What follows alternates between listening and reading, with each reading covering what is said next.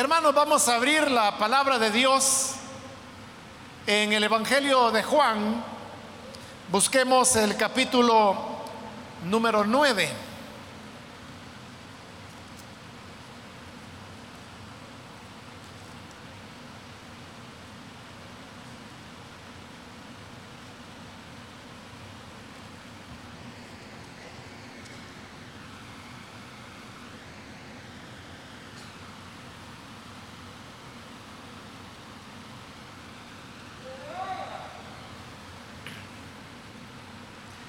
Dice la palabra de Dios en el Evangelio de Juan, capítulo 9, el versículo número 25. Entonces él respondió y dijo, si es pecador, no lo sé. Una cosa sé, que habiendo yo sido ciego, ahora veo. Amén. Solamente eso leemos, hermanos. Pueden tomar sus asientos, por favor.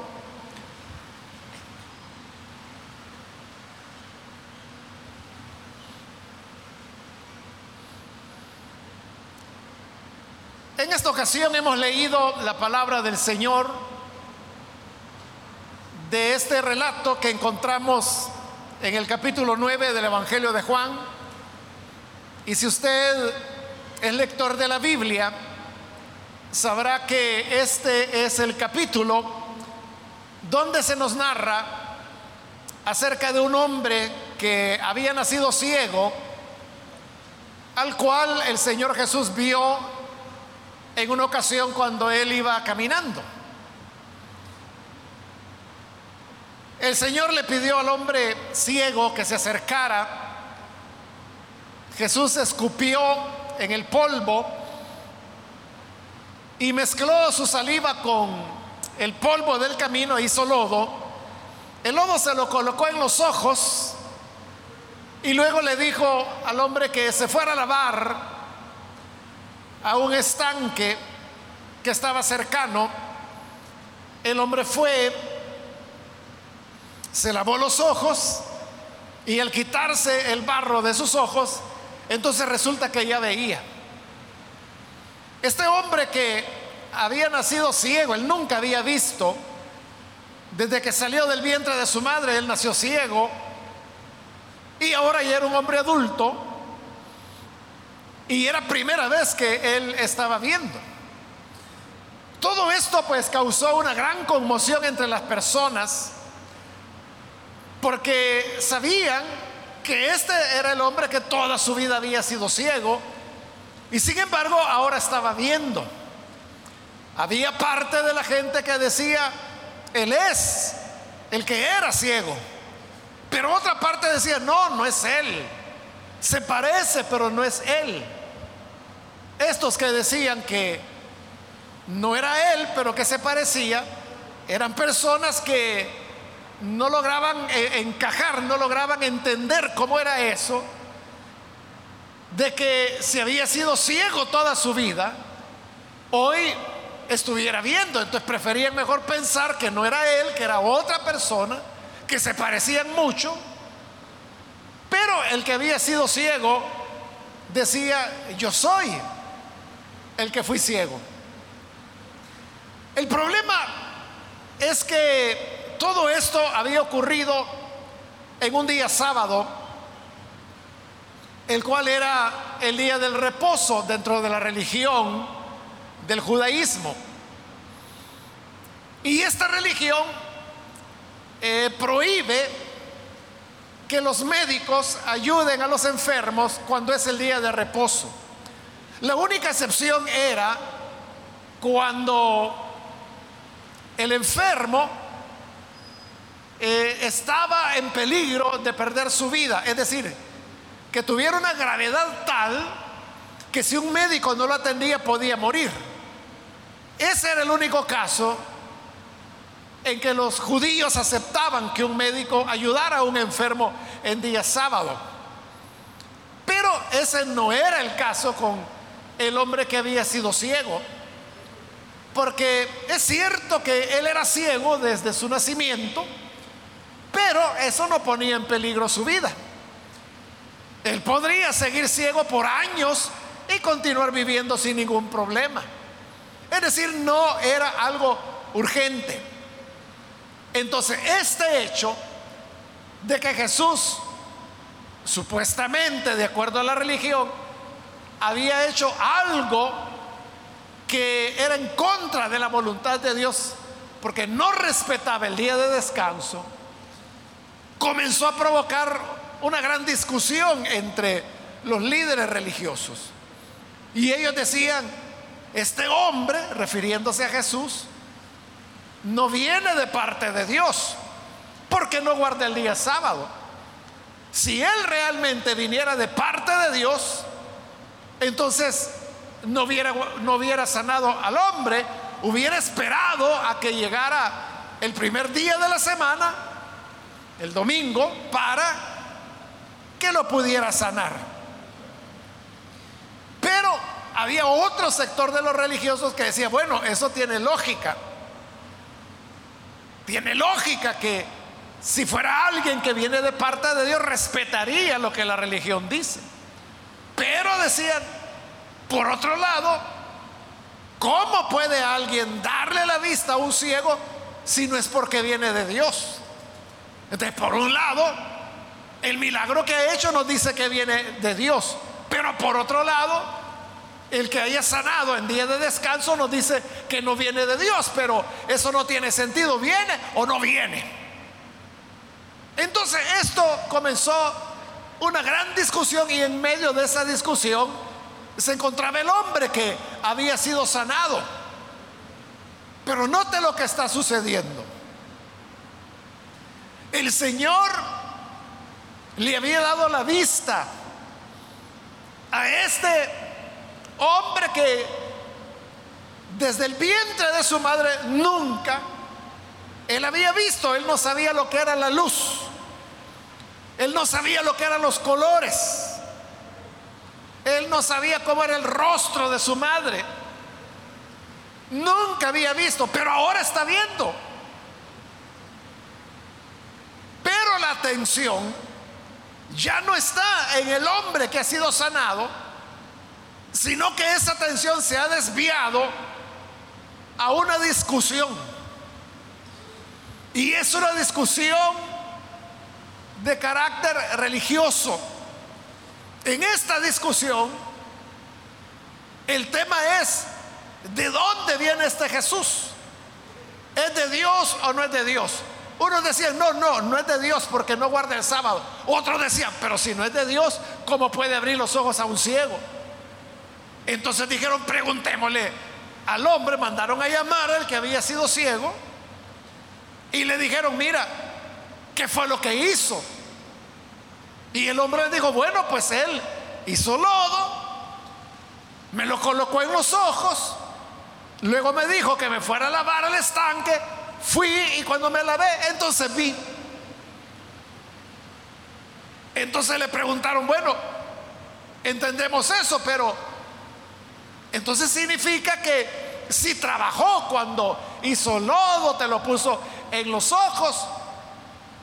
Y le preguntaron al que había sido ciego, ¿y tú qué, qué piensas de él? Y él dijo, bueno, pues yo lo que pienso es que es un profeta. Y él dijo, no, pero no puede ser profeta. Entonces surgió otro grupo que dijeron, miren, no se estén quebrando la cabeza. Ni siquiera sabemos si es cierto que este hombre haya nacido ciego. Nosotros discutiendo cómo es que ahora ve y quizás todo el tiempo vio. Porque ustedes cómo saben que de verdad fue ciego. Mejor hagamos esto, mandemos a llamar a los padres de este hombre y preguntémosle si es cierto de que su hijo nació ciego. Mandaron a llamar a los padres del hombre.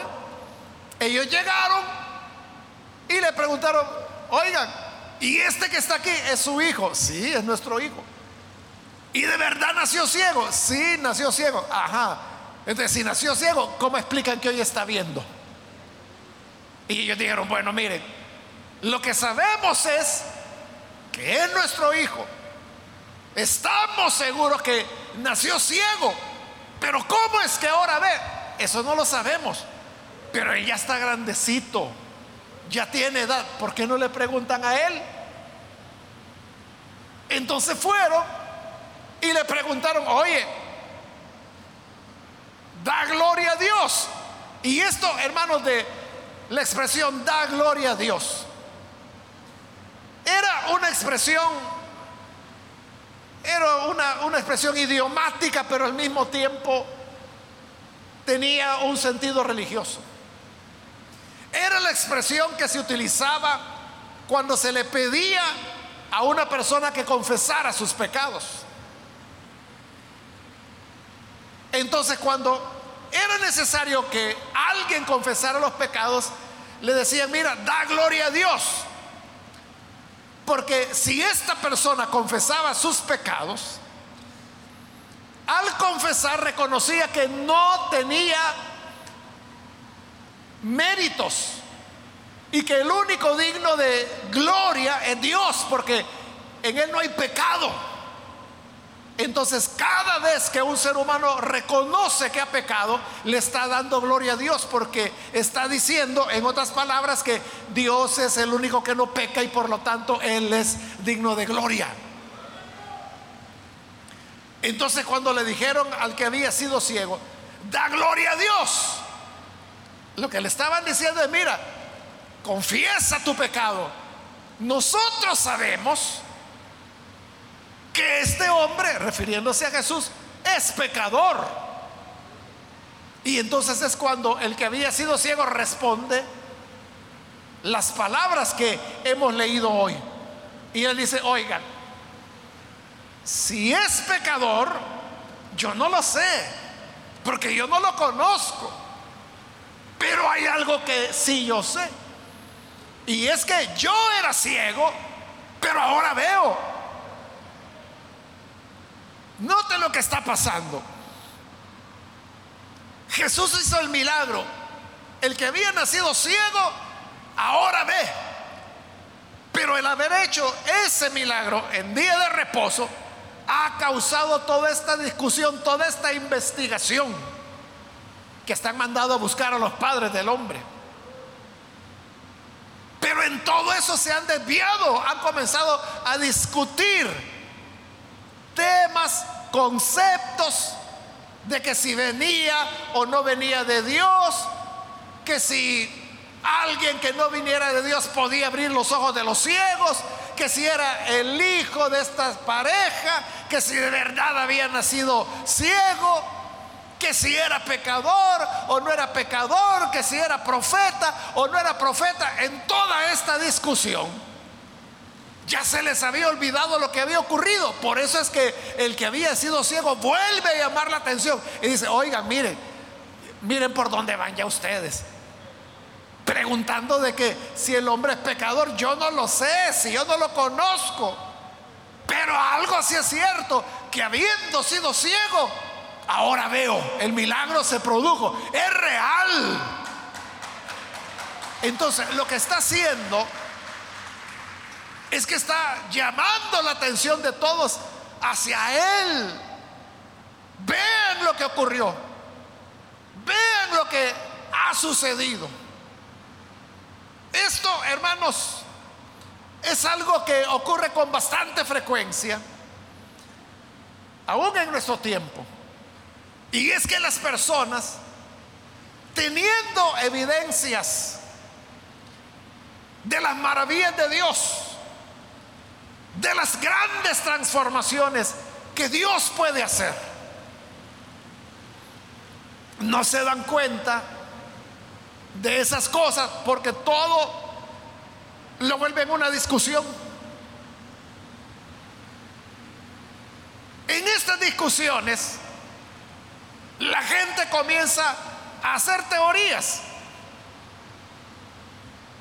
Durante la guerra, hermanos, que se dio en nuestro país, en los años 80 fueron los mismos años donde las iglesias evangélicas comenzaron a crecer aceleradamente en nuestro país. Y yo creo como los hermanos y hermanas que están acá y vivimos esa época, creemos que fue la gracia de Dios. Fue una maravilla la que Dios hizo al darle el, crecimiento. Más que la guerra, fue, hermanos, el designio de Dios de darle crecimiento. ¿Por qué razón?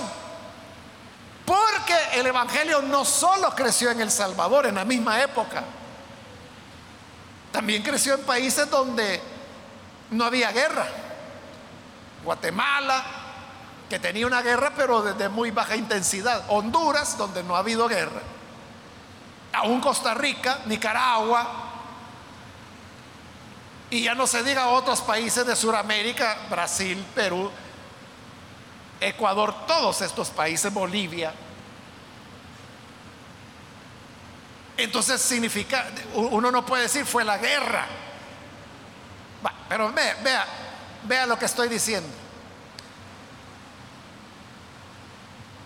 Había ocurrido un hecho y el hecho es que las iglesias habían crecido. Pero ¿qué decía la gente? Bueno, cosas como la que le estoy mencionando, que algunos dirán, es que fue la guerra la que hizo que los evangélicos crecieran.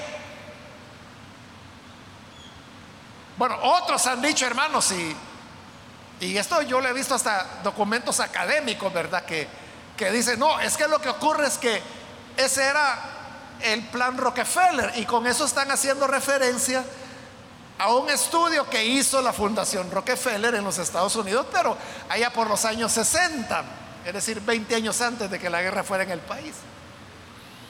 Y como resultado de ese estudio, se le había hecho una recomendación, o, no, recomendación, sino que se le había dicho al Congreso de los Estados Unidos que las iglesias evangélicas habrían de ser en el futuro las aliadas de la política estadounidense. Porque precisamente por esos años es cuando en la Iglesia Católica estaba reciente, de reciente realización, lo que se llamó el Concilio Vaticano II, que tuvo, produjo varias reformas dentro de la Iglesia Católica, pero una de ellas fue que elaboró el concepto que sigue vigente hasta el día de hoy, de lo que se llamó la, la opción preferencial por los pobres.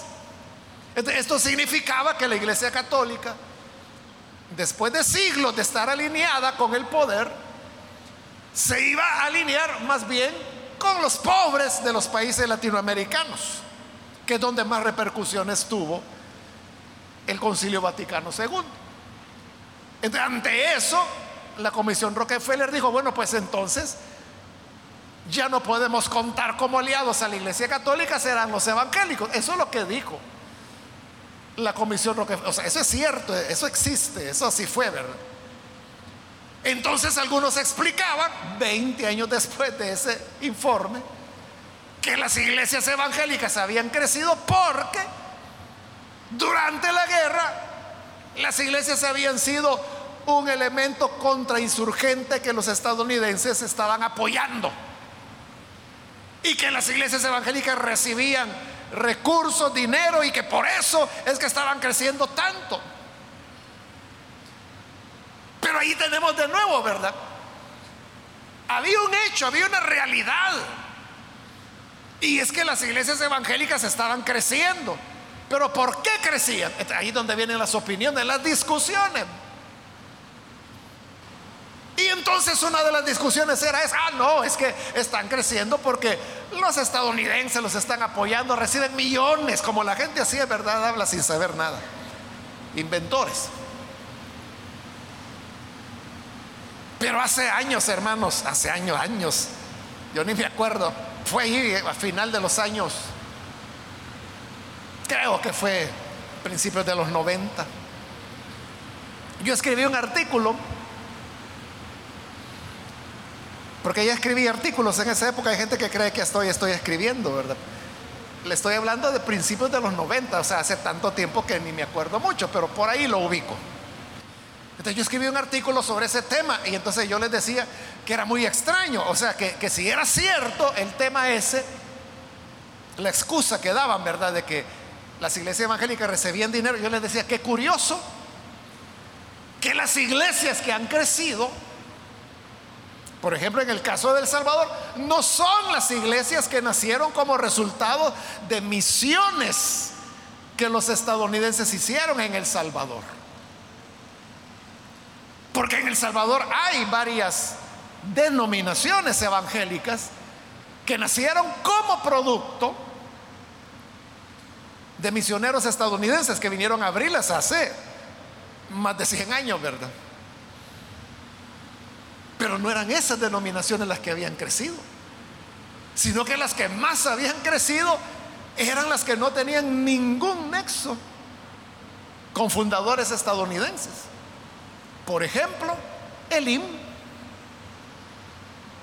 El IM no, no tuvo misioneros estadounidenses. No tenemos ninguna relación con una, unas oficinas centrales o mundiales que estén en los Estados Unidos. Si acaso hay oficinas centrales de misión cristiana de IM, son esas que usted ve ahí, esas sencillas oficinitas que están ahí. Esas son las oficinas mundiales, si usted quiere verlas así, de Elim. Y es una de las iglesias que más creció. Entonces, yo, yo en ese artículo decía, ¿y entonces cómo es eso, verdad? Y por el otro lado, otra pregunta, si es cierto de que las iglesias evangélicas están recibiendo dinero y hablaban de millones. Entonces, en ese artículo yo preguntaba, entonces, ¿cómo se explica que las iglesias evangélicas, por ejemplo, tienen que comenzar alquilando garajes, alquilando salas de casa, como fue con el Inver, que nació aquí en la colonia Santa Lucía, en la sala de una casa de esas de la colonia Santa Lucía. O que tenemos locales como este, ¿verdad? Que en aquella época, en los años 80, cuando se construyó, esto, hermano, no ha de haber costado quizás ni 50 mil dólares, no lo sé. Pero ellos hablaban de millones, entonces ¿por qué no, no se construyó aquí un edificio de concreto y de lujo? ¿Y por qué todavía no se ha pavimentado el parqueo, hermanos? Si, se recibían millones, o por qué la iglesia, estoy hablando del IN, pero pudiera ser de cualquier iglesia evangélica, ¿por qué se tuvo que comenzar pagando espacios en emisoras comerciales? Y muchas de estas emisoras comerciales no eran las, mejores, no eran las mejores, eran las peorcitas. Las que precisamente porque no tenían una gran facturación, abrían el espacio para que las iglesias evangélicas pusieran ahí sus programas. ¿Y cómo grabábamos esos programas? Yo le he contado varias veces, hermano, los primeros programas que tuvo Radio Restauración, a mí me correspondió grabarlos. Yo grabé doctrinas bíblicas que todavía usted los puede escuchar en la estación de la palabra. Y yo grabé programas de esa época que hoy ya no existen como eh, orientaciones familiares, rumbo al futuro. Eran programas que en esa época con las que nació Radio Restauración en el año 86. ¿Cómo lo grababa? Hermano, yo grababa la presentación con un tocadisco y una grabadora, con el micrófono incorporado de una grabadora, pero grabadora le estoy diciendo de esas caseras, una Sony era, que yo le había comprado de segunda mano a un hermano. Entonces ahí ponía un cassette, ponía la música en el tocadisco que solo tenía un parlante, lo ponía frente al micrófono y ahí estaba el fondo musical de la entrada del programa y cuando ya me tocaba hablar, yo metía la cabeza para decir, este es su programa, Doctrinas Bíblicas, por ejemplo. Y yo lo ocutaba. Y luego volvía a sacar la cabeza para que quedara el cierre. Y esa era la entrada del programa. Luego grababa la despedida. Y ya para grabar el programa, ese cassette lo pasaba a otra grabadora. Y comenzaba a grabar, bueno, ponía la presentación. Y cuando terminaba la presentación empezaba yo a hablar el programa. Cuando terminaba el programa, yo ya tenía habilidad con los dedos, podía poner la, despedida y así es como, se han grabado esos programas. Si usted le pone atención a los programas de doctrinas bíblicas, por ejemplo, usted va a oír que en el fondo se oyen perros ladrando, se oyen niños corriendo, gritando. Eran mis vecinos, hermano. Eran los perros de la colonia. O sea, no, no había una cabina. O sea, yo grababa, me iba era una casita chiquita, solo tenía un dormitorio. Ahí me metía yo porque era el cuarto además adentro y todavía sí se oyen los perros y se oyen los niños gritando en la calle, imagínense. Entonces, si eran millones los que recibíamos, ¿por qué teníamos que grabar de esa manera? Era un absurdo. Era un absurdo. Entonces, en lugar, hermanos, de estar inventando otras explicaciones, no era más fácil decir, Dios está en medio de esto. Es Dios el que está haciendo crecer su iglesia. Igual que acá, la gran discutidera. Este hombre no viene de Dios. Ah, pero si no viene de Dios, ¿cómo puede hacer ver al ciego? Es que quizás no era ciego. Llamen a los padres. Y los padres decían, sí, es nuestro hijo nació ciego. Pero ¿cómo ve? Pues no sabemos. Al mismo ciego le preguntaban, ¿cómo te sanó? Así y así, de esta manera. Ah, ¿y tú qué piensas de él? Que es profeta. Ah, no, pero no puede ser profeta. Este hombre es pecador. Pero entonces el ciego decía, mire, ya dejen de discutir que si es profeta, que si es pecador, que si es día de reposo, que si viene o no viene de Dios. Una cosa yo le digo, que yo era ciego, pero ahora veo. Esa es la realidad. Ahí es donde tiene que estar la mirada. La gente, usted sabe, hermano, mientras más desconocedora la gente es, más opina de cosas que no sabe. Entonces dicen cosas como, por ejemplo, no, en la iglesia todos son engañados, engañados los tienen ahí tontos porque lo que hacen es que le están dando de comer al pastor ahí sacrificándose para traer los diezmos y no saben de que el pastor es que se anda dando la gran vida. eso dicen ellos, ¿verdad? ¿Por qué razón? Porque hay una realidad que no quieren reconocer. Y esa realidad es el glorioso cambio que el Señor ha hecho en usted. Porque este hombre decía, yo era ciego pero ahora veo. Usted puede decir, no, es que yo era alcohólico, pero ahora ya no. Yo era drogadicto, pero ahora ya no. Yo no tenía esperanza, pero ahora sí la tengo. Yo me iba a quitar la vida, pero ahora lo que quiero es servir al Señor. Esas transformaciones, esa es la obra de Dios. Eso es lo que el mundo no quiere reconocer. Entonces prefieren decir engañados, tontos, borregos, los llevan de aquí para allá, los engañan, le están sacando el dinero y todavía aplauden. Por no querer reconocer la realidad de que hay una transformación de vida que Dios hace. Siempre el ser humano va a ser así. Y esto no terminó, hermano, con que el hombre que había sido ciego decía, miren, si es pecador o no, yo no lo sé. Lo que sé es que yo nací ciego, pero ahora estoy viendo. Eso es lo que yo sé. Y eso es lo que yo puedo decir. Entonces le, dijeron, bueno, entonces dinos, ¿cómo fue que te sanó? Y él dijo, pero si eso ya se lo dije, ¿quieren que se los cuente otra vez? ¿Será que ustedes quieren creer en él? Y dijeron, tú eres el que crees en él, nosotros no. Nosotros somos discípulos de Moisés. En Moisés creemos, pero en ese fulano, que a saber quién es, ¿cómo vamos a andar creyendo? Ni sabemos de dónde viene. Qué raro, les dijo el ciego. Qué raro que ustedes no saben de dónde viene. Y a mí me abrió los ojos. Insistía él en que el punto era no que si se sabía de dónde venía Jesús o de dónde no sabía, que si eran discípulos de Moisés o de ese no era el tema. El tema es que él era ciego y ahora estaba viendo. Entonces, lo que él les dijo tenía tanta verdad que lo expulsaron de la sinagoga y le dijeron, tú naciste del todo en pecado y ahora nos quieres enseñar a nosotros. Porque esa era la teoría que ellos tenían. Que una persona enfermaba por causa del pecado Entonces, si este había sido ciego desde su nacimiento, entonces la interpretación era que él había nacido en pecado. Por eso le dicen, tú naciste en pecado y hoy nos quieres enseñar. Lo expulsaron, lo echaron.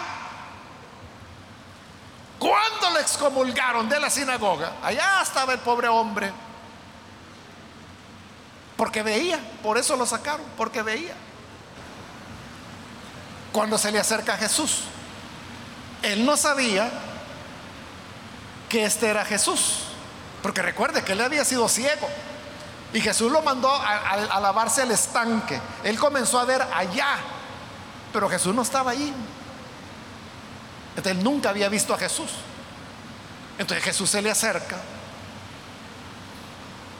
y le pregunta, ¿crees en el Hijo de Dios?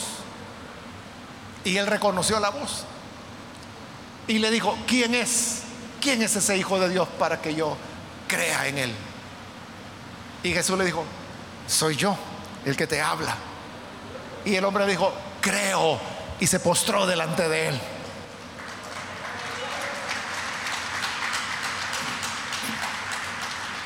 Entonces fue que Jesús dijo, para esto vine yo. Para esto vine. Para que los que no ven, vean.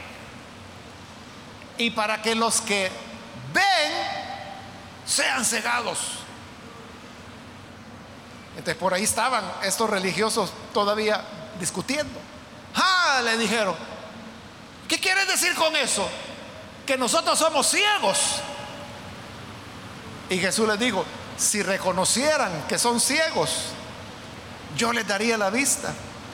Pero como dicen, vemos, seguirán siendo ciegos.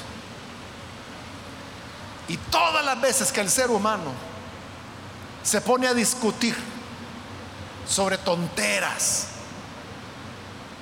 tonteras, hermano, porque ahí andan diciendo, ¿y tú crees en Dios? ¿Y, a dónde está ese tu amigo imaginario?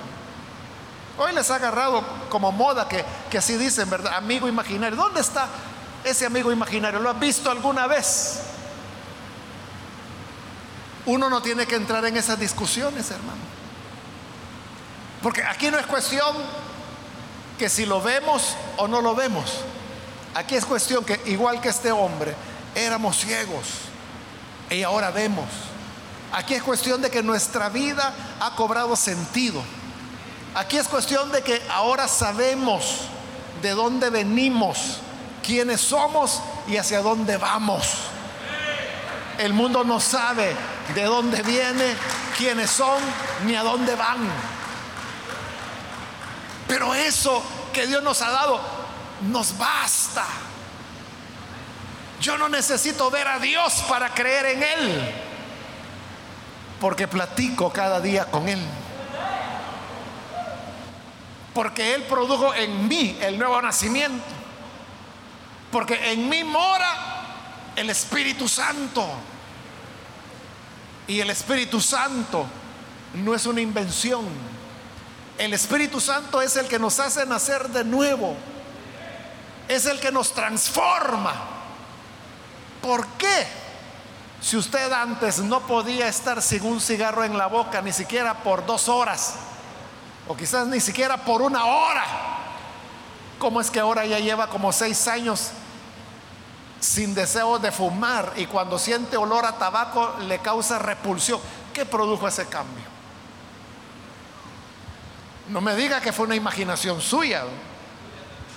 No me diga que fue un hombre quien, como decimos en El Salvador, lo entuturutó.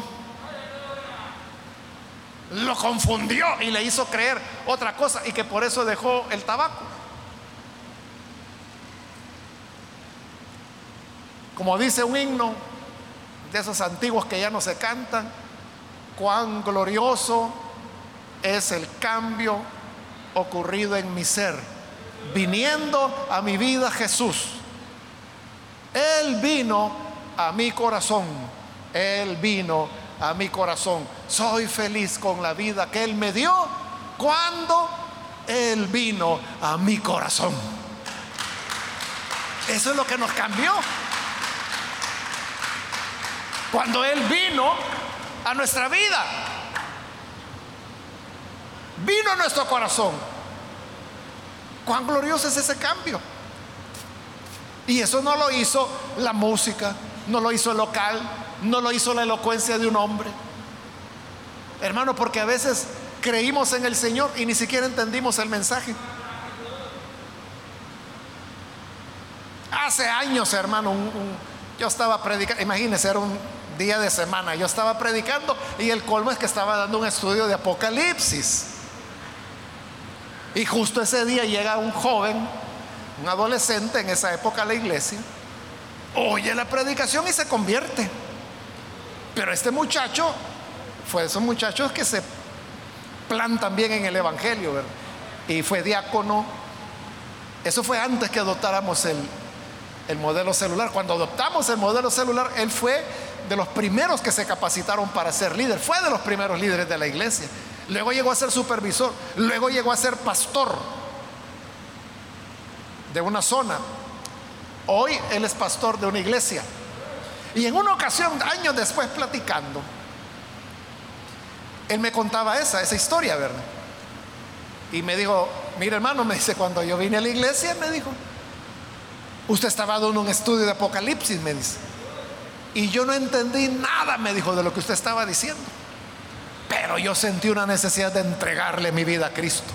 Y lo hizo. Y hasta hoy es pastor. Se casó ahí en la iglesia con, una hermana que había sido de esas diaconisas eternas. Ahí lo, lo vimos.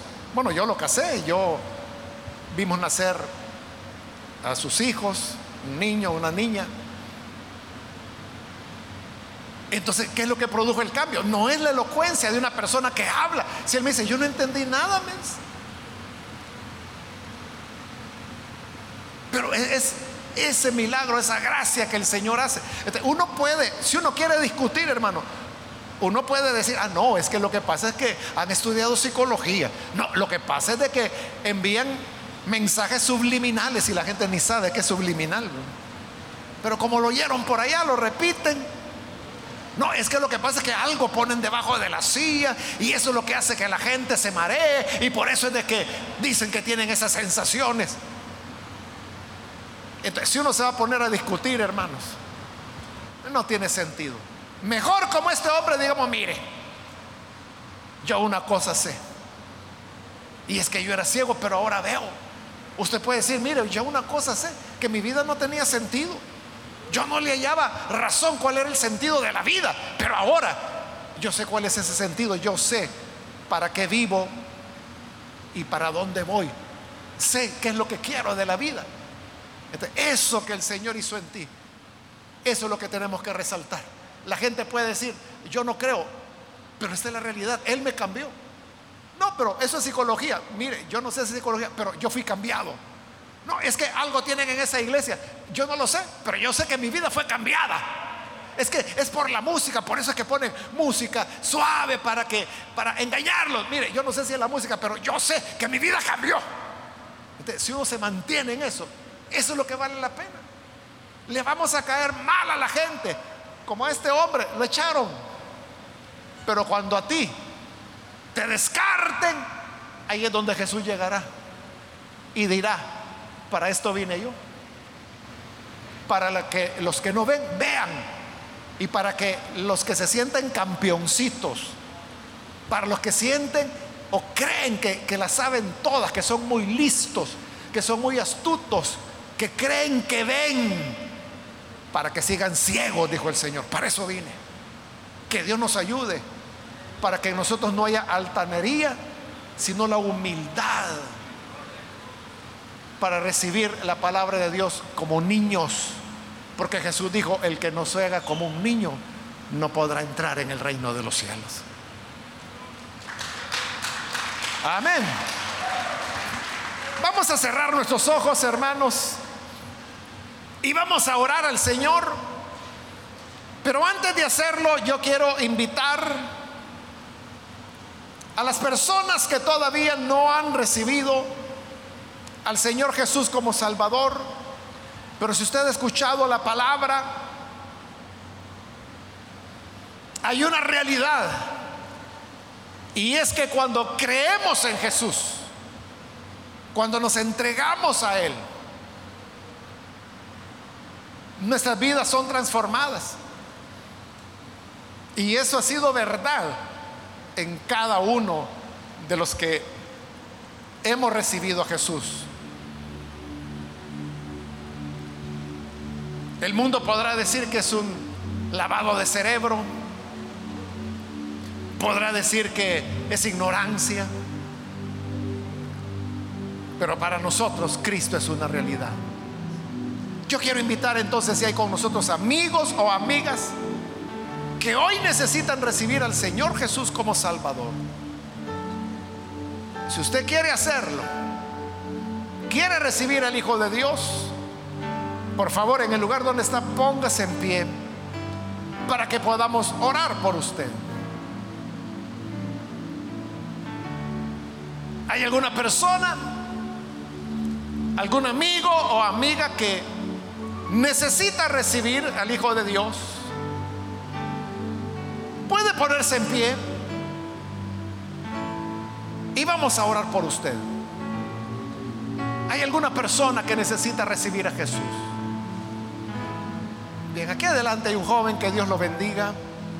Alguien más que necesita recibir al Señor puede ponerse en pie. Y vamos a orar. Venga. Que aquello que el mundo no puede explicar es la vivencia que día a día tienen los que reciben la palabra de Dios con humildad. ¿Quiere usted ahora recibir al Señor Jesús? Póngase en pie. Queremos orar por usted. ¿Hay alguna persona? ¿Algún amigo, amiga que necesita venir al Señor? Póngase en pie. Venga, vamos a orar. Es la oportunidad para que usted lo haga.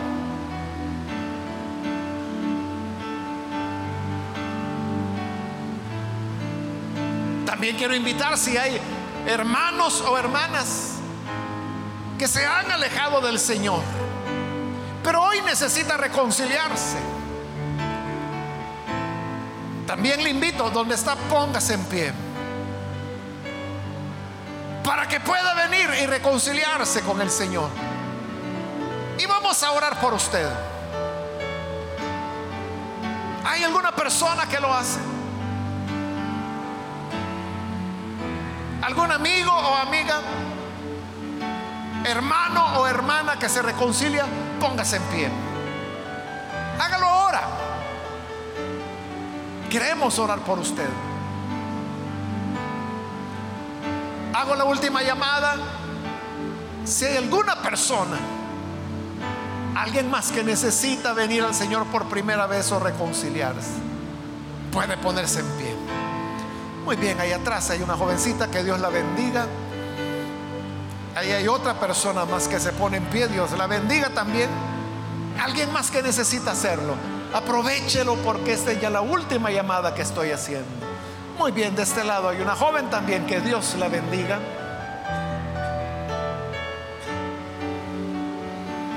¿Hay alguien más?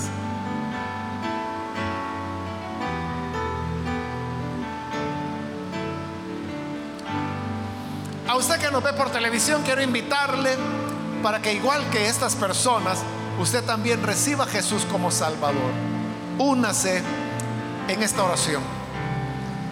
Señor, te damos las gracias por las personas que están aquí en este lugar, como también aquellos que a través de televisión, radio o internet hoy se suman a esta oración.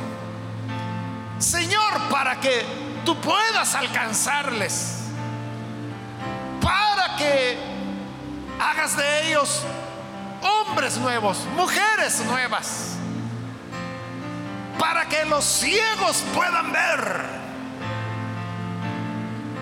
para que los que son como niños les sea revelado lo que escondiste de los grandes y de los sabios.